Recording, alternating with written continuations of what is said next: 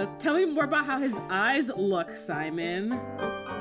It's almost as if Simon enjoys being chastised by Baz or something. Like, is this how you describe your enemies? It's really not. Hot. Yeah, like basically.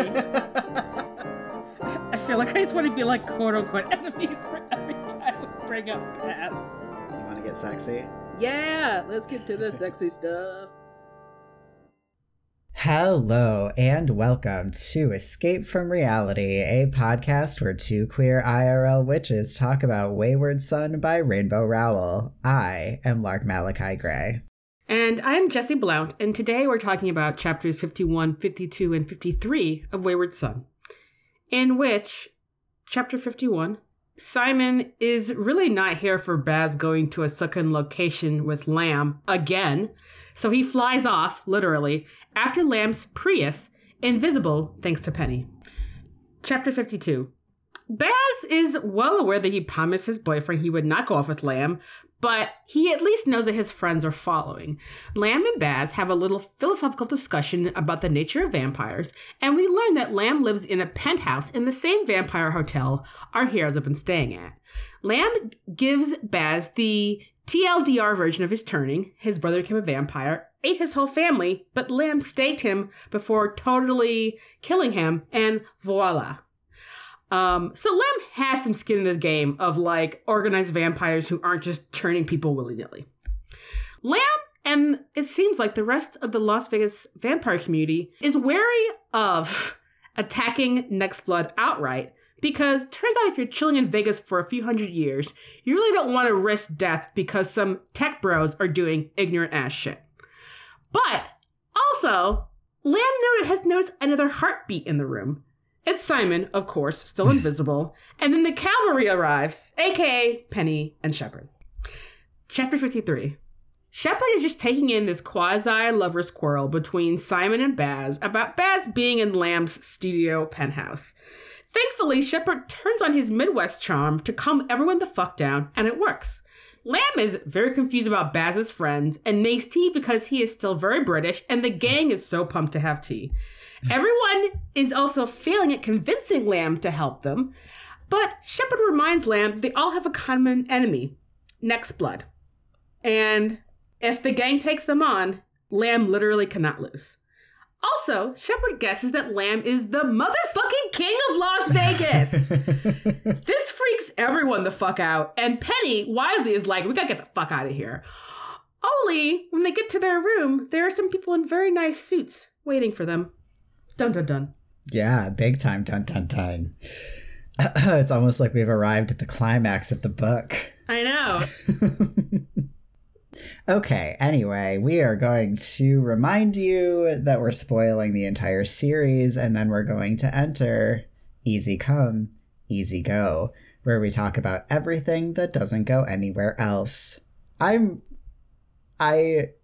I think it's amazing that Lamb drives a Prius and that Shepard is like, really? A Prius? you know, it I think it is I love that Shepard finds that amusing because, right, you're like, wouldn't you drive some like funny classic car similar a la to Spikes and his vintage like 1930 DeSoto or whatever the fuck classic convertible Angel drives an Angel. Um, but no, Lamb Lamb is very environmentally conscious, so he has- That's the thing. I was thinking about that like right right now not previous to it but like as soon as we started talking about it i was like no lamb talks so much about like valuing your life the longer you live so it makes so much sense that vampires would be like on the forefront of environmentally conscious because they're like no i love living forever and if i want to live forever the world has to be here right it is also i think a little bit like the way and I'm gonna say this because I'm also the same way where you're like, ooh, grass fed beef on like regenerative grazing practices. That's great for everyone. And then I can eat this fancy beef.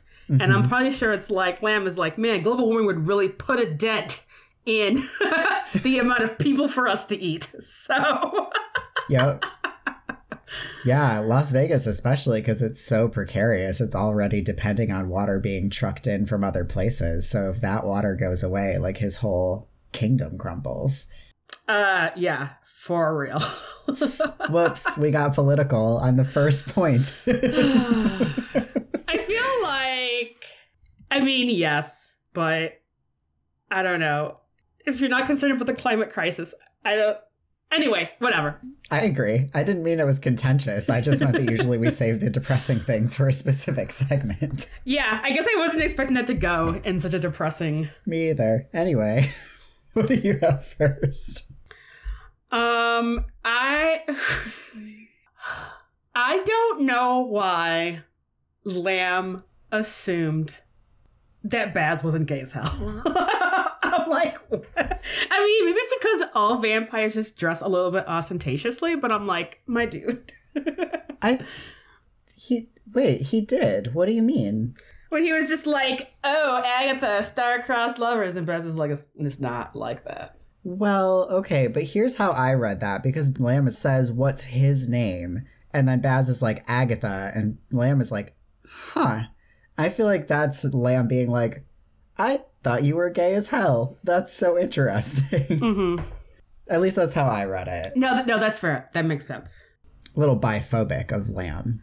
Yes, thank you. More, more accurate. Yeah. So, Um, the conversation that I think we'll probably talk about later about like the circle of life and vampires' place in that. Um, but the fact that it ends with you know Lamb being like everything is eaten by something, and Baz says, "What eats you?" and Lamb says, "Existential despair." I actually love that line so much. I Yes. do have. it's so good that I want to ask you and the listeners if we should put it on a T-shirt.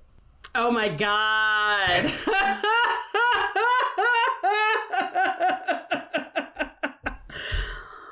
Hmm. I feel like my reflex to be like yes, uh, people should let us know if they would buy that. Yeah, I feel like it has like really good potential. If anyone wants, like, if you want that, let us know. And if you have like the perfect design idea, whether you want to make that design or just like pitch the design for either me or Theo to create, also let us know that because I don't have an image in my head. I just was like, that seems like a really good thing to have on a shirt. Yeah. okay. Oh, Um, actually, I don't have much in this section, but I also just love in Shepard's chapter him being like, "Okay, great. I'm glad I got confirmation about if Simon and Baz were a couple." Yeah, we've seen Shepard like every time anyone has gone to bed, he's just been like, Is that what I expected? Is that what I expected? Just like totally confused by the dynamic between the three of them, which makes sense. yeah, for real. And yeah, it just it just always makes me laugh. That's all. Um, so you know, in the Muppets, okay, so like Gonzo and Rizzo are best friends, right?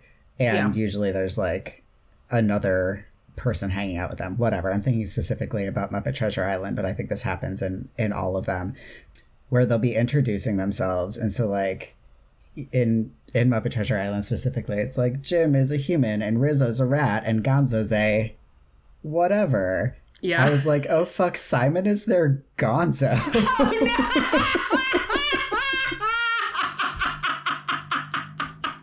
Oh, oh my god. right? No, you're correct.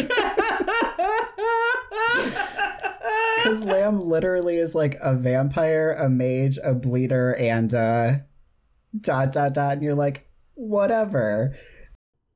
and a very angry baby dragon. With the negative self control. yes. uh, Um, I love that. Sorry, piggybacking on that, I guess my, next and last point is the fact that Simon's negative self control results in him A, not getting to sit on the furniture, and B, having to drink his tea out of a plastic cup. oh, I mean, I'm sure that was like a 300 plus year old chair that Lamb is very annoyed. I'm like honestly surprised he even gave Simon tea, to be perfectly frank. Honestly, I think that giving him tea in like a casino sippy cup is ruder than not giving him tea. You know, that's fair. uh, yeah, I imagine it's like kind of the like grungy in the way that like old plastic gets grungy. hmm Yeah. Yeah, I thought it was pretty rude that Penny didn't fix the chair. I think Penny's too uh I hate all vampires except for Bass to like be like, I'm not fixing your goddamn chair. Seriously.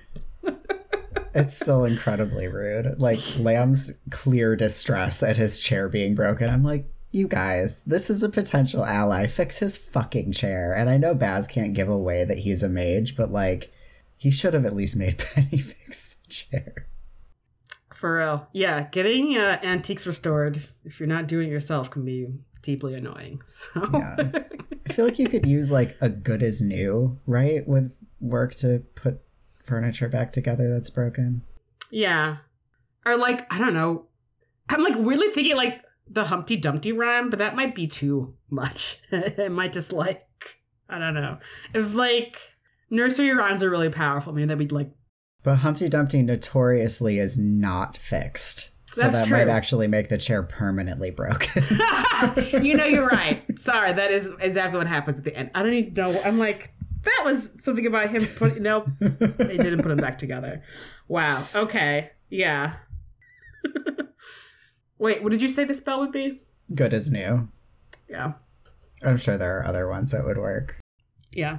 Baz would try to cast ship shape in Bristol pa- fashion again, but it still wouldn't work because No. It, not would- it really, it really would not. uh,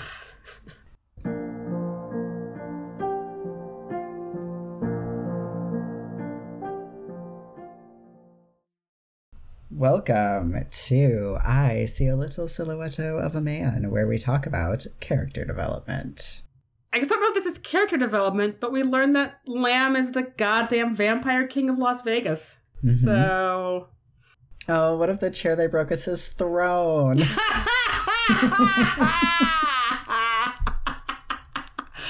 oh, they literally don't give a fuck. Maybe only only Baz would, as someone who grew up probably with a lot of very old, cool antique furniture. yeah. So, which I mean, honestly, is like lucky for them to have Baz to have lucked out upon. Not only someone who is like wants to just talk at Baz about vampires, but is also like in a very uh, maybe not quite good position, but is like Lamb doesn't necessarily have to answer to anyone else to be like giving them information and helping them out with the like ne- next bloodshed. So Right. Or selling them out to the next bloodshed as we yeah, are. yeah, or portraying them deeply as is what he actually does because Lamb is an asshole. Yeah. Who knows how it would have gone if they hadn't like busted in and destroyed his home, but probably he still would have sold them out. Yeah, I think uh, breaking into his house and destroying his antiques probably don't help. Mm-mm. Like the fact that thankfully Shepard is able to like smooth things over. Imagine what would have happened if Shepard had not been here. Lamb would have murdered them all. Is what would have happened. Yes, he would. Whether or not Simon is invisible and can fly, Lamb would have killed him. yeah, I mean Lamb heard his heartbeat, so Yeah. like b- being invisible doesn't help with that. Yep. Uh, and yeah, and I mean, especially because, like, I mean, obviously Baz is our most diplomatic friend that they had before meeting Shepard, but like, yeah, Penny and Simon are too much on their like kill everything hero shit that that it just wouldn't have worked out. Right. Yeah, and Baz is really vulnerable in this particular situation too. Mm-hmm. Shepard really fucking saves the day. Yeah. Um, I just want to note how great it is to see Baz like in an opportunity to just like use his scathing wit I love the conversation between him and Lamb in the car. Yeah, it's it is laugh out loud funny when he's like, "You found the only vampire willing to listen to like your speeches," and Yeah. it's like that is such that is so good. Yeah, and it seems like him and Lamb have like a very they're very well matched in terms of their senses of humor and stuff like that. And I love that that the book makes a point to note that they keep making each other laugh with their with their snark, basically. yeah. Um, we already did kind of talk about this, but just Simon is being so extra in these chapters, these string of chapters. It's like, my dude, you literally cannot talk to Baz about your feelings, but you're totally fine, like, invisibly stalking him and then trying to stake Lamb for, I mean, I guess, jealousy? I don't know. I guess it's so wild. He has just like no sense of what's important, I feel like. Cuz it's like the conversation is very clearly going in Baz's favor. They're getting information. Simon has already like fucked it up by coming into the room because Lamb has noticed that he's there. So I guess Mhm. at that point like things are already screwed up Yeah. but he still i feel like could have made things g- go much better if he'd just been like hello i'm baz's invisible boyfriend. So sorry. I misunderstood what was happening here. Let me show myself out you know or literally anything or just let baz be like simon sit down and shut up. And done Yeah. so. Yeah. I mean, I think it's hard because I think this is really the downside of Simon having solved so many of his past problems slash hero shit by just killing the thing. You Yeah. know? But Lamb is not the problem. Lamb is a source of information. I think that's what makes it so frustrating. Is like there are there are people here that you need to kill, or at least like get in a fight with to save Agatha. Lamb is not one of those people. The only thing he's doing wrong is flirting with Baz. Which is frustrating, but the information that you need. Right. and like, whatever. I don't know. Flirting, if, well, whatever. Obviously, their relationship is a fucking mess and there's like no trust or anything taking place. But I think I don't know. I guess I feel like if it's one thing if it's like Baz wasn't trying to coax sensitive information out of Lamb without giving himself away in a way that could potentially kill him is Mhm. like for me it feels like more like you gotta focus on the big picture. right, exactly. um I guess we also have to mention that which makes sense because of how obsessed with Simon Baz is that he of course recognizes Simon's heartbeat. I know. That's incredible. I know. And was like, I don't know. I just find it like it's very lovely, and I'm like, Bet Yeah. you should tell Simon that. I don't know. That seems Yeah. very romantic.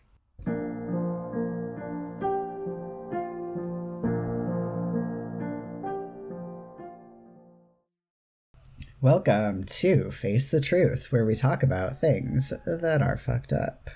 I kind of, I just feel like we should address the whole being a vampire as part of the circle of life conversation. Okay. Um, just because I think it's interesting. I don't know that it's necessarily fucked up, actually, but like it seemed like this was the place that it made sense for it to go. I guess. Yeah. What is your initial thoughts when you when you read that? Okay. So my here's my biggest sort of initial thought is that I feel like part of part of what makes vampires interesting or really any kind of like I'm gonna put I'm gonna put monster in quotation marks, but really any any like creature and like media that preys on human beings. And I think I think part of that appeal is that in real life, people humans don't have like a natural predator. Mhm. And I'm not talking about people who are like, you know, attacked by wild animals because they wander to their territory or like, you know, animals that for whatever reason can't hunt what their uh, preferred food source and have turned to people. You know, like there isn't it's like we you know we learn that it like you know it's the circle of life there's an ecosystem it's like you think of the lion king it's like the lions eat the gazelles but like what eats the lions and you're like well like hyenas will eat a lion even other predators usually have something that would that would eat them you know Right. um depending on the predator If they're like sick or injured or whatever. Yeah. and then Yeah. yeah, and yeah, then we have like apex predators that we think of like tigers or killer whales, where it's like really the only thing that is a threat to those animals is people. Mhm. but there isn't anything like that for human beings, you know? And so I think I feel like a lot of like horror monster media is just people sort of grappling with like, but what if there was something out there that ate people the same way that we that, that made us not the top of the food chain, but like just you know, there's something above like something else that like preys on people. You know? Right. So, and the fact that as you know a- across the globe, people are like a common fear is like the dark and Right. like snakes and like apex predators like wolves or tigers or like what bears. You know, large apex predators that would take a human out, but like statistically, you'll find don't really. Yeah, I mean they don't necessarily want Yeah. to.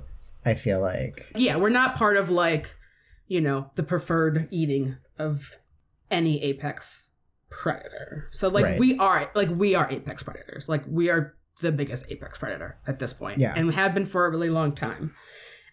And so I guess for me, I always especially like with vampires, I think maybe in particular, is I'm always just kind of like humans kind of lucked out not with us not having a predator that like exclusively or as part of like the normal diet of a predator like preys on humans hmm some kind of like if there was real life vampires. It's kind of like it i mean it would they would be part of an, of the ecosystem you know? And it's so, so i'm kind of like obviously having the conscious ability to like prey on humans or not you know is an ethical and moral issue. But i guess i'm falling more in this sort of like i mean predators are part of the ecosystem just like everything else. So yeah Yeah, I think that I agree. I feel like the things that make it make Lamb's argument make sense to me is several things. One, like okay, I'm trying to not just do everything in the framework of Buffy because I know that everyone hasn't seen Buffy, so it's i maybe mean not the most I, I feel like it's hard but i feel like buffy's such a, a good example though to use you know Yeah. Okay. So, for instance, we in season three, when we meet Anya, we see an alternative universe where Buffy never came to Sunnydale, and so the Master won, right? And he has created like a factory where so there's just a fuckload of vampires they they kidnap humans and then hook them up to this very confusing machine that extracts all of their blood and then they like use a little like espresso glass to drink it as if there's enough blood in a person to feed very many vampires anyway and when you think about that realistically you're like that food chain is not sustainable. Like you're killing all of these people so there's a finite number of people. Obviously eventually you'll run out of people in sunnydale even if no one can move away because magic right? Right. And they seem to be turning a lot of people like there's hundreds of vampires. And eventually you're just going to run out. And uh, so there's there's a built-in mechanism just like there is with everything else in nature besides people to limit reproduction of apex predators because you can't overtax your supply of food yeah and so these vampires, A, don't kill people, so that's it's replenishable. Like you could bite the same person multiple times, especially if they were to find an ethical situation where people with vampire kinks were like, please yeah drink enough to get me off and not kill me, and then I'll come back next week. you know, Yeah. like I think you totally could do ethical vampirism.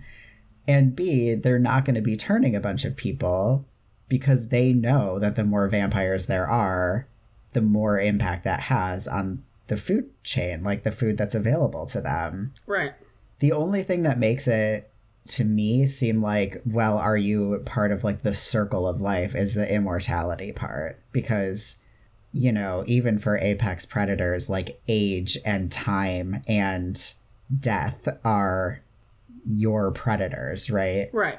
like I had this amazing game that I think was like War, but it was like a food chain card game, and like you would think that like Apex the Apex Predator card was like you know your ace or your king or yeah whatever the highest one in War is, but in fact it was the Death and Decay card followed by mushrooms were the strongest card in the game because like mushrooms eat death.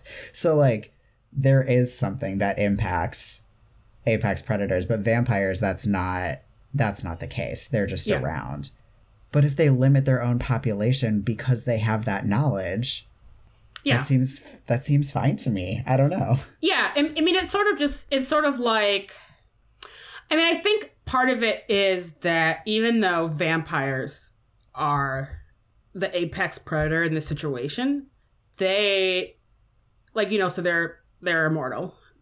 But the one thing they do have to worry about is humans finding out and then murdering them because, because of just where vampires are in human culture. It's like very common knowledge to be like, oh, well, how would you kill a vampire? And like, all right, you know.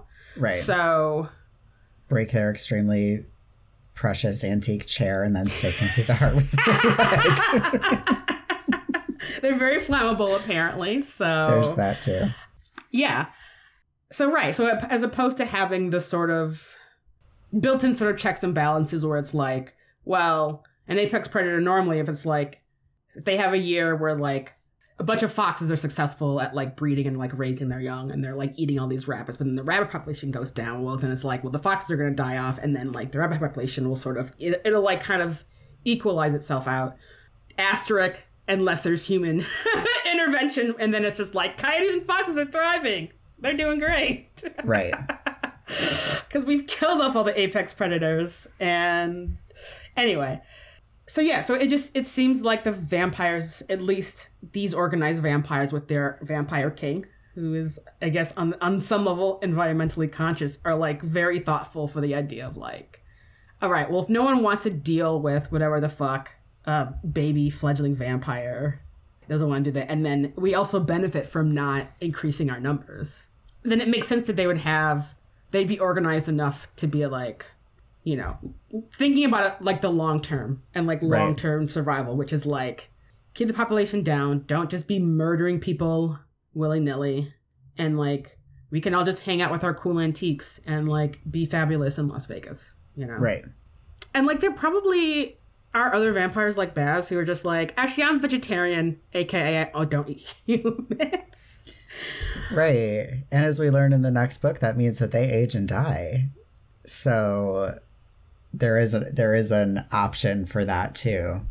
yeah, which I mean, for some vampires, like you could definitely see where it's like, actually, I don't want to lose touch with all of my family and friends, or it's like, man, I'm really tired of the existential dread of of immortality. So Yeah, I'm team no thank you to living forever. So I actually have something about some stuff about that in Continental Landslide, and if you we can talk a, a little bit more about that if you want. yeah, cool.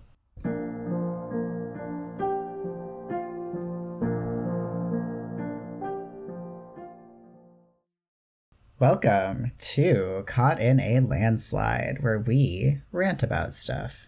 So yeah, so Lamb is like when Baz is like, all right, well, what what feeds on vampires? And he's like, existential despair. And I'm like, that was not as much of a joke as I think Baz is like. I think Baz laughs, and it's like, I think he's being very honest about this. Do you? I, I think he's being, I think he's being like half joking, half honest about this Okay.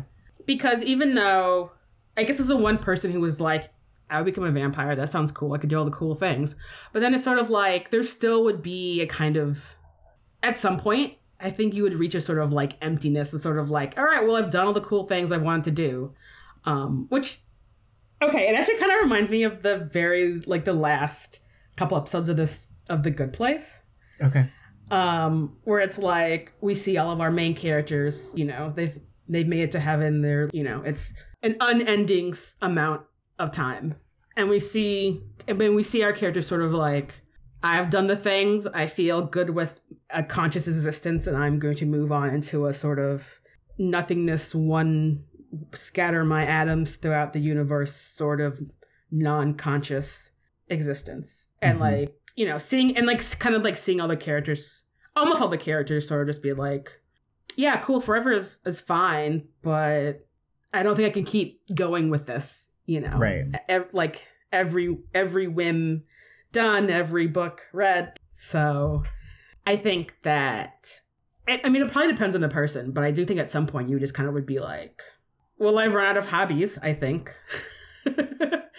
and like I don't really make deep intimate connections unless it's with other vampires who are maybe also feeling this sort of like emptiness of immortality. So it's kind of like uh maybe it's time to just start go vegetarian and just age myself into uh, a mortal death. hmm Yeah, that makes sense. Listeners, I'm sorry. There's, I don't know, someone mowing their lawn or something suddenly outside. Um, it seems, I guess obviously it's much warmer there. I'm like, it seems too early in the year for someone to be mowing their lawn. people fucking love mowing their lawns. I don't even know. There's no way there's enough grass. Anyway, um, yeah, I mean, yes, I think that that makes sense. I mean, like I said, and I think have have said, um, I I don't understand why anyone would want to live forever, and despite the fact that I absolutely like believe in ghosts in a way that would make you think that I believe in life after death, I like firmly don't. I feel like ghosts are like leftover energetic imprints, but I am always I'm like so honestly confused by people's like attachment to the, eh, the idea of like heaven because I'm like why would I want more being alive after being alive? I just want to be done. And why would you want otherwise? So, yeah, I think I just don't see the appeal in vampirism at all. Aside from like enhanced senses and whatever, all that stuff seems like it could be fun.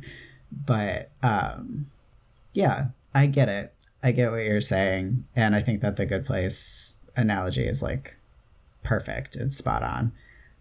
Um, we've talked about literally everything that I have in here except for this, which is that we get very nearly my least favorite writing thing in this chapter.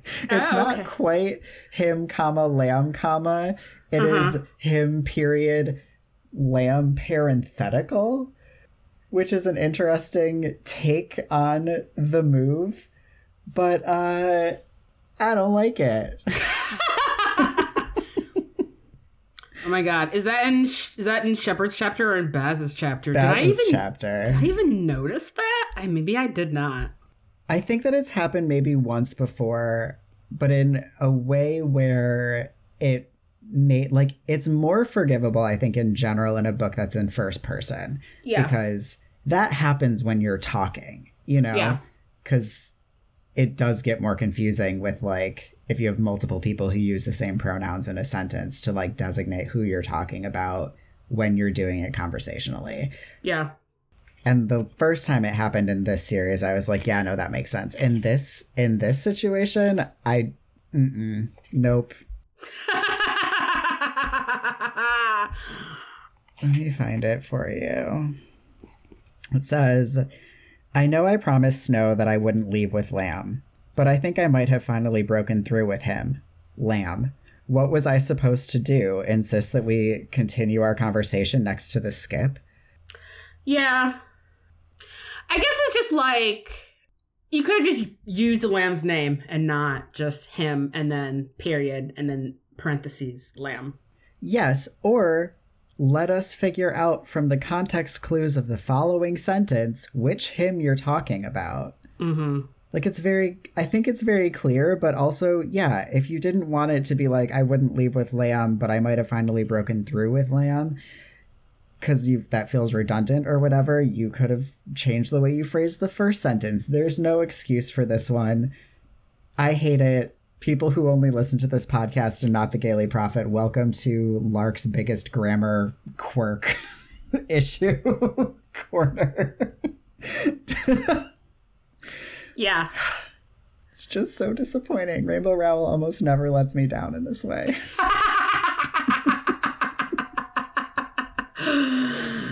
uh, okay. I my last editorial is like question for you. Okay.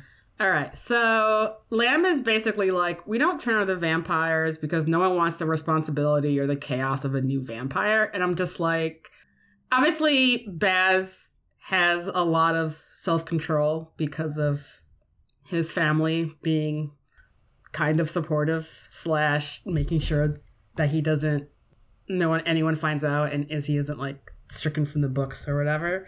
So like I guess I'm just I'm just curious what do you think in the in these books what a like newly formed vampire. I'm because I'm assuming he's talking about like an adult vampire and not Right. being turned when you're like 5. Right. I mean, obviously, I think it would depend so much on the person, but my mind just goes to Nico, who is just like, yeah, I want to be a vampire because I want to be immortal. I want to be able to, you know, have superpowers. And I feel like, yeah, if you turn a teenager, it's going to be a mess. Like, that's a terrible idea. That's that's giving very like toddler with fangs energy where you're just like, Yeah. I don't know what I'm doing. I have all these cool new this cool new stuff in my body. Yeah. Woo! Like I'm the most I'm like so powerful. I can do whatever I want. I'm to yeah, be make terrible choices and be extremely reckless and, you know, potentially out the vampire community and whatever. Mhm. But I am curious about you know, if you made a human friend or like fell in love with a non-vampire, a bleeder as it were, and you're like like them enough that you want them to be a vampire with you. I'm not sure I'm not sure. Yeah, I'm not sure what Yeah. what Lamb is implying would happen. Yeah, because I feel like in that situation, you would already have a relationship with the person in this like newly formed vampire, and hopefully you could like make a plan. I don't know. Yeah. And like again, I think it. and- I mean, I don't know. And it might just even depend on the person, you know. Right.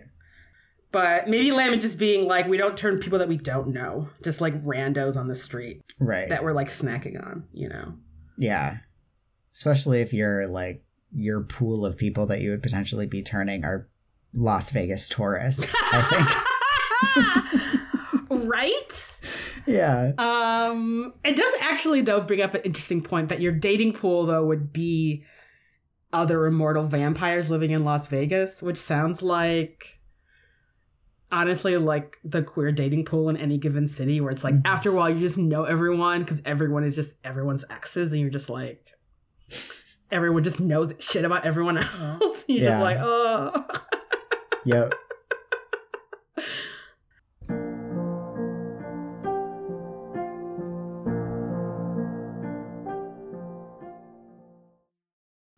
Welcome to I'm Just a Poor Boy, where I remind you that this podcast and everything that goes into making it, which is so much more than you would think about when you think about what goes into making a podcast, is done entirely by me and Jesse. And it is entirely listener supported. And there are lots of ways that you can support us. And they're all listed in the show notes because I don't want to take a bunch of time away to tell you what those things are, but please check it out and consider doing so. And leave us a good review because we really like those. Okay, thanks. this is the exact opposite of an NPR pledge drive.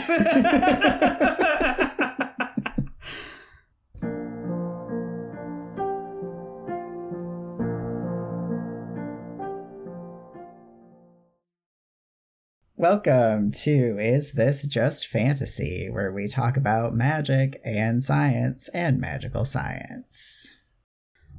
So, we don't get any direct spells, but Simon is like, I suddenly be turned invisible. I'm sure it was Penny. And I'm like, what did she use as an invisibility spell? That is also my question here. Uh, my first thought was, and I, guess I don't know if this is uh, popular enough in the lexicon to work, but now you see me, now you don't. Ooh, that's perfect. I think it is. I mean, I think that, yeah. And isn't that sort of, it's like a stage magician thing, right? Yeah. And so in Las Vegas, that's probably, in fact, an even more powerful spell. Yeah. oh my god, sorry. I just for- I just remembered that in this universe, Penn and Teller are actual mages. Who Yeah. For a long time had a Las Vegas show. Yeah. Anyway, yeah, I was just kind of like, oh, but what spell did she use? Yeah, I think that's perfect. Um it's curious that when they're all hanging out in Lamb's living room, once everything's gone down, Simon is still invisible. So I'm like, does Penny not know how to turn invisible again? But if that's the spell, I want to say that the counter spell would be to cover Simon in like a cloth and then like whip it up really fast. Yes.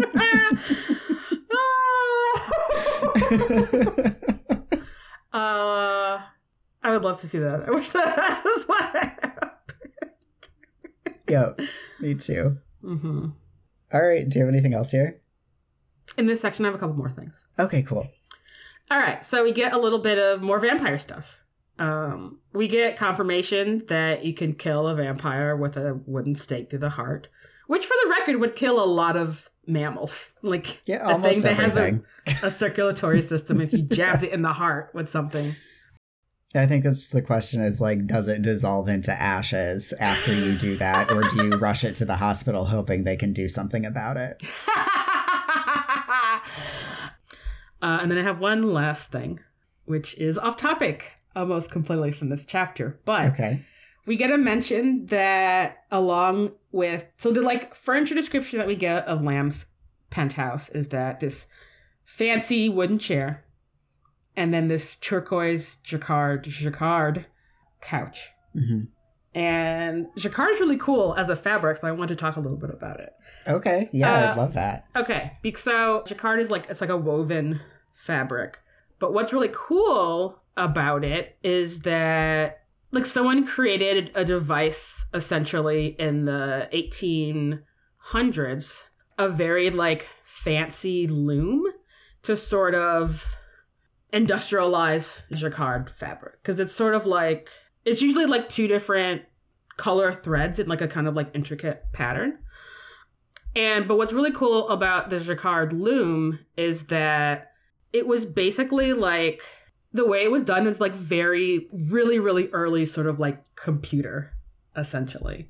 Interesting. because uh the way that they would the way that you could get different intricate patterns is that they were like these like punch cards sort of built in like a frame above the loom. And so if there was like a hole punch um the hook would go one way with the thread. And if there wasn't it would like it wouldn't use that thread at all.